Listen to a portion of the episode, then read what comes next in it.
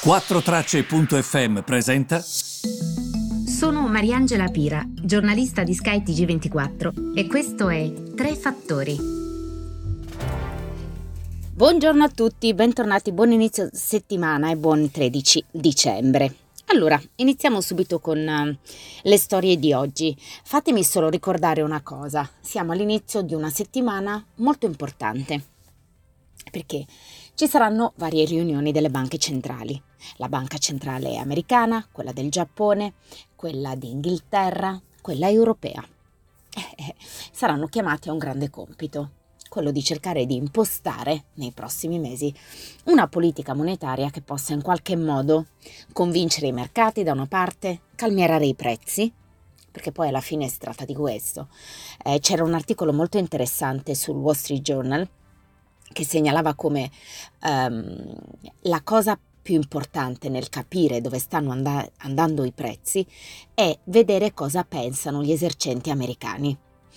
E, e la cosa che però sottolineava il giornale era è molto difficile intercettarli tutti. E questo è il problema. E, ma parlando con loro si capisce dove sta andando questa spirale.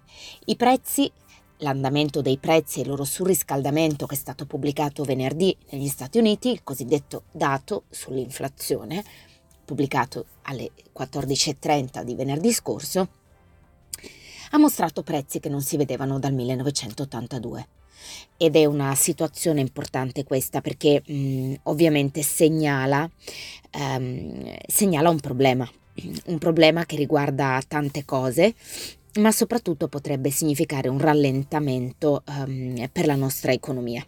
Per tutte le economie, eh, anche se, come sottolinea lo stesso Wall Street Journal, non è così dappertutto. Immaginate il Giappone, in Giappone i prezzi non salgono, rimangono sempre bassissimi. Quindi noi abbiamo, se dovessimo sintetizzare, prezzi che corrono negli Stati Uniti, prezzi che in Europa corrono meno, ma corrono tanto in Germania, per esempio in Inghilterra. Da noi sì, ma non tantissimo. E questo non è un caso, eh? Le aree che sono cresciute di più negli ultimi anni in questo momento vedono i prezzi correre di più, quindi non è per niente un caso.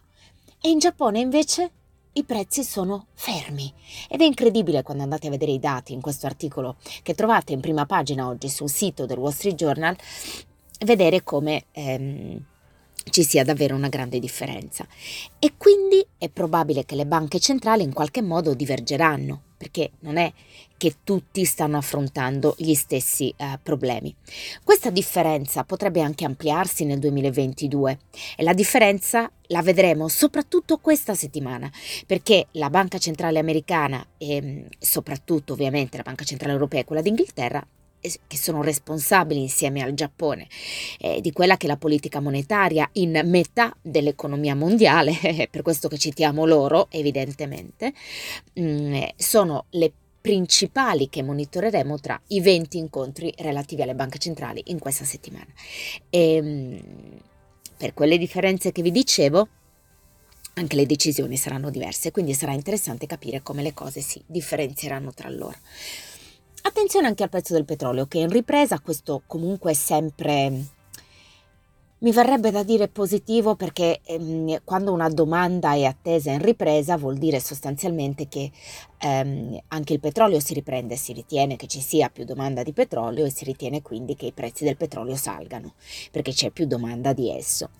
Certo che però in un mondo in cui dovremmo andare verso una transizione energetica, dire i prezzi del petrolio salgono, come dicono a volte gli analisti, questo è significativo e positivo perché visto come una domanda in ripresa mi viene da sorridere perché stiamo andando veramente incontro a un, a un periodo in cui se non freniamo eh, dal punto di vista del combustibile fossile andiamo incontro veramente a dei problemi e del resto non è così semplice risolvere questo, questa situazione, in quanto eh, ci sono degli interi distretti che ancora vanno a combustibili fossili e come fai a ristrutturare completamente queste industrie in relativamente poco tempo?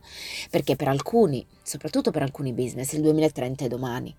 Um, quindi è tutta una serie, nel, d'altra parte abbiamo i tornado in Kentucky, insomma il clima eh, sta variando e varia molto velocemente, anche è difficile stargli dietro la, la cosa positiva, lo sottolineava anche il The Guardian stamane, è che le vittime nel Kentucky potrebbero essere inferiori a quelle che erano eh, le principali stime, quindi questo è importante, non di meno però c'è un'emergenza federale ed è un problema, eh, anche perché questi tornado si verificano ormai ehm, con molta frequenza, quindi è ehm, senz'altro ehm, un problema da affrontare.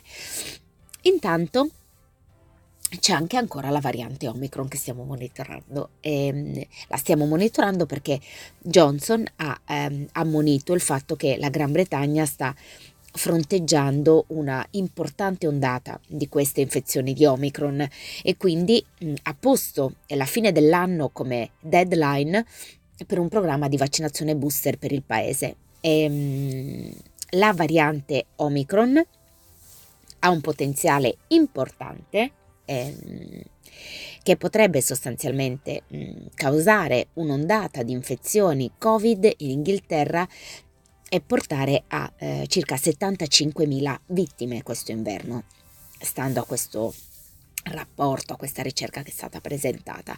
E, ehm, mh, altrove, se guardiamo in Sudafrica, prese, per esempio, il presidente Cyril Ramaphosa ha ehm, risultato positivo al Covid-19 e mh, ha ricevuto un trattamento per sintomi lievi. Luis de Guindos della Banca Centrale Europea si è autoisolato dopo che è appunto ehm, è stato trovato positivo al Covid. Quindi mh, mm, comunque Omicron è sempre lì a fare da sfondo. Invece vi volevo dire una cosa sul G7 perché mh, mm, i ministri degli esteri del gruppo appunto delle sette nazioni mh, mm, più importanti, quindi del cosiddetto G7, hanno ammonito la Russia di cercare di provare a, ehm, eh, a fare un passo indietro sul fronte delle sue attività sull'Ucraina, oppure fronteggerà eh, delle conseguenze massicce e delle conseguenze importanti rispetto a questo suo atteggiamento. I ministri e si sono mostrati molto uniti nella loro condanna a questa mh, mm, retorica molto aggressiva, mh, mm, anche di costruzione diciamo militaresca della Russia nei confronti dell'Ucraina.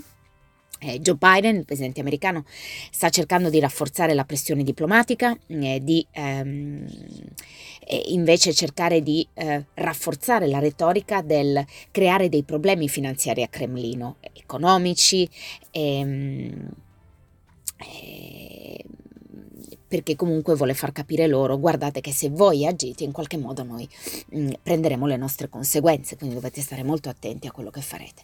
E questo è molto, è molto interessante comunque perché mh, mm, fa capire come anche questa questione geopolitica sia assolutamente in primo piano. E, intanto oggi potrebbe essere una giornata eh, positiva per i mercati perché stamattina è positiva in Asia e pare che i primi segnali siano positivi anche in Europa.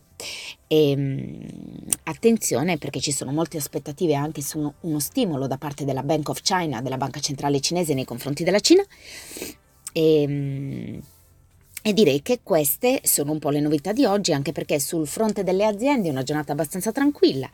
Ehm, ci saranno i risultati delle vendite del, mh, mm, di due gruppi che sono comunque minimi, l'aeroporto di Zurigo e Fraport, un gruppo tedesco, ehm, ma niente di, niente di particolare.